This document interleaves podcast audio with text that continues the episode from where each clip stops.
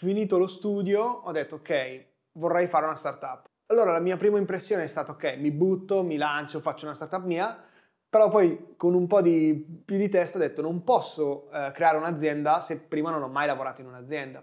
Quindi cerchiamo una realtà in Italia che mi potrebbe dare qualcosa, quindi dove posso prendere degli spunti, vedere un po', magari essere già un po' arrivati, avere già un 50 persone, cioè volevo vedere da dentro come funziona una startup che ha già fatto da 0 a 1 o anche da 0 a 10. Così sono andato a lavorare in Pronto Pro eh, lì lavoravo come product designer, mi è piaciuto tantissimo, mi ha fatto crescere tanto, però mi sono reso conto che pause pranzo, la sera, i weekend, io non facevo nient'altro che Nibble, quindi lavoravo quando dovevo lavorare a, per, per l'azienda per cui lavoravo, però nel tempo libero facevo solo questo. Finché mi ricordo esattamente un giorno che ero in ufficio, ho detto ok, basta. Cioè, non ero pronto ovviamente, però ero stanco di fare qualcosa, di non dedicare tutto il mio tempo a Nibble.